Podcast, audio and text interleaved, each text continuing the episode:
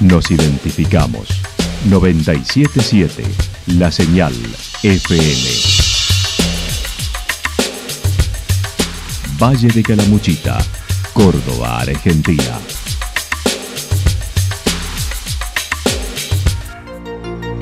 El más completo resumen de las noticias de la región, encontralos todos los días a las doce y treinta, a las dieciséis y a las veintidós horas. Panorama de noticias. Por la noventa y siete punto siete, La Señal F M, nos identifica también con las noticias.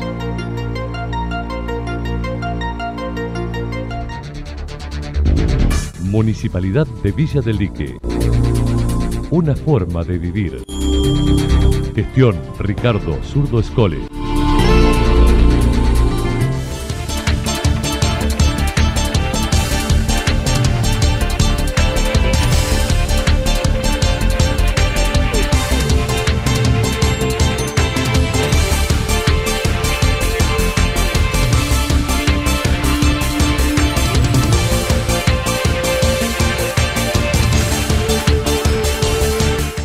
Calamuchita en la F I T es uno de los títulos de la región.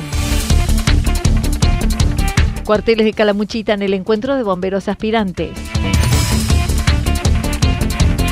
Campaña de vacunación antirrábica gratuita en Santa Rosa. mil doscientos soldados del ejército y otras fuerzas en simulacro en Calamuchita. La actualidad en síntesis. Resumen de noticias regionales producida por la noventa y siete punto siete La Señal F M. Nos identifica junto a la información.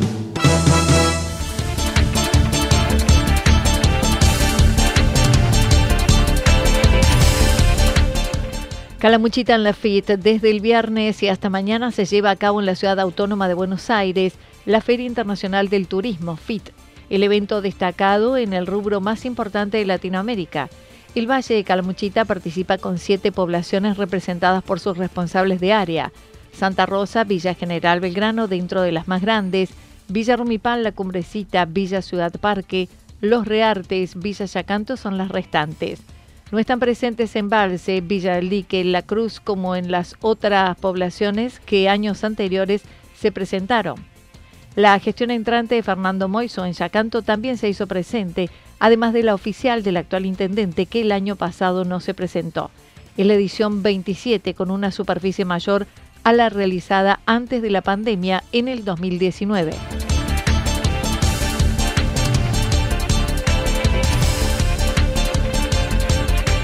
Cuarteles de Calamuchita en el encuentro de bomberos aspirantes. Este fin de semana se realizó la edición decimoséptima del encuentro de aspirantes menores de bomberos voluntarios a nivel nacional. Este evento reúne a cadetes de todo el país y en esta oportunidad tuvo como sede la localidad de Río Segundo. Calamuchita tuvo representantes de todos los cuarteles. Allí, los cadetes realizaron actividades en diferentes grupos como psicología ante la emergencia, incendios forestales, accidente vehicular, materiales peligrosos, deporte y olimpiadas, búsqueda y rescate, incendios estructurales, entre otros. Estas actividades estaban a cargo de los distintos departamentos, con lo que cuenta la Academia Nacional.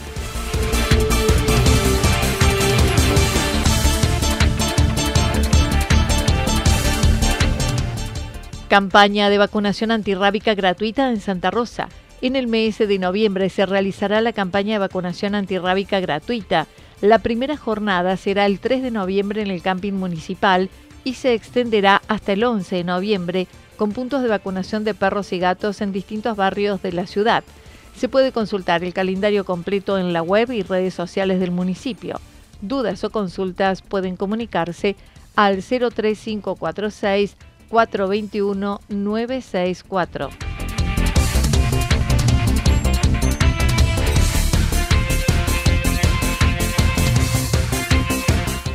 mil doscientos soldados del ejército y otras fuerzas en simulacro en Calamuchita.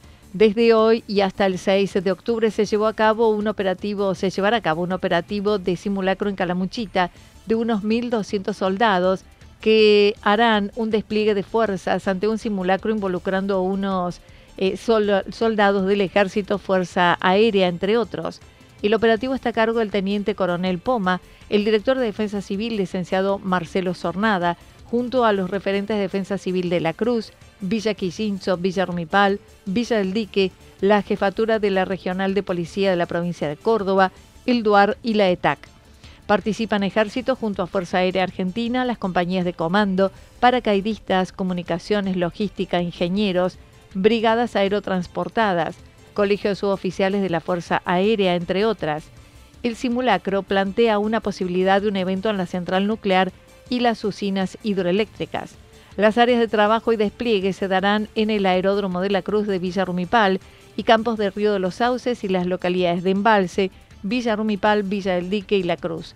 Los días cuatro y cinco en particular serán las jornadas de mayor presencia y movimiento.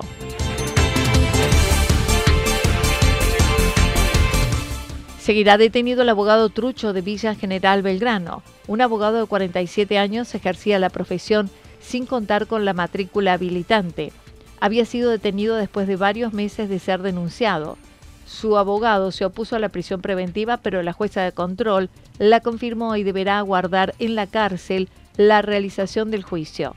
El abogado trucho, que ejercía la profesión sin contar con matrícula correspondiente, esta semana la jueza de control de los tribunales de Río Tercero, Sonia Pipi, negó el pedido del abogado defensor para que Gustavo Fernández Martínez Miláez, de cuarenta y siete años, recupere la libertad. En mayo de este año, la fiscal Paula Bruera había dictado la prisión preventiva del involucrado y su abogado había presentado un recurso oponiéndose a la medida que esta semana fue confirmada.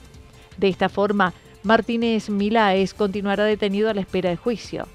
El caso se ubica en la localidad de Villa General Belgrano y saltó a la luz a partir de una denuncia efectuada por el Colegio de Abogados de Río Tercero. Martínez Miláez fue denunciado en noviembre del dos mil veintidós y detenido en abril de este año por orden de la fis- del fiscal Alejandro Carvallo, después de ser buscado intensamente por la policía.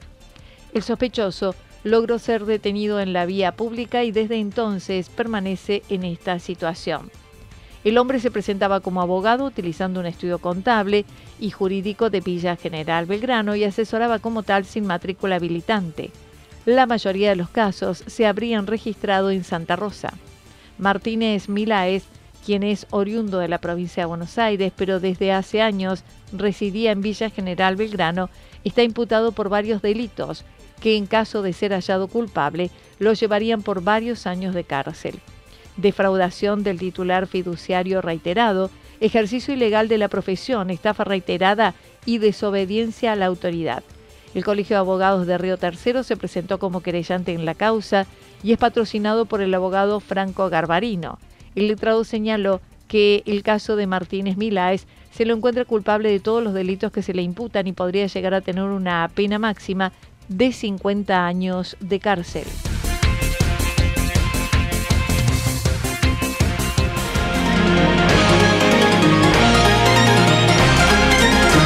Toda la información regional actualizada día tras día.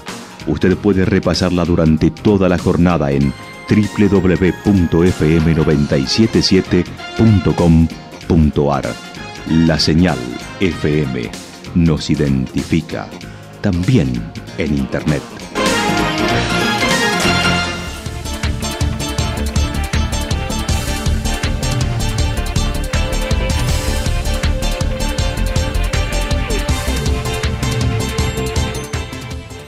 El pronóstico para lo que resta de la jornada indica algo nublado, temperaturas máximas que estarán entre los veinticinco y veintisiete grados en la región.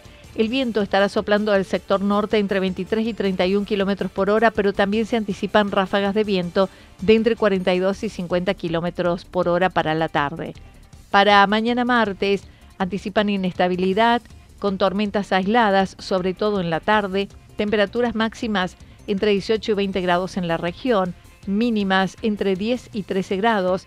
El viento estará soplando del sector sur, con mayor intensidad sobre todo en la tarde, con ráfagas de entre cuarenta y dos y cincuenta kilómetros por hora. Datos proporcionados por el Servicio Meteorológico Nacional. Municipalidad de Villa del Lique. Una forma de vivir. Gestión Ricardo Zurdo Escole.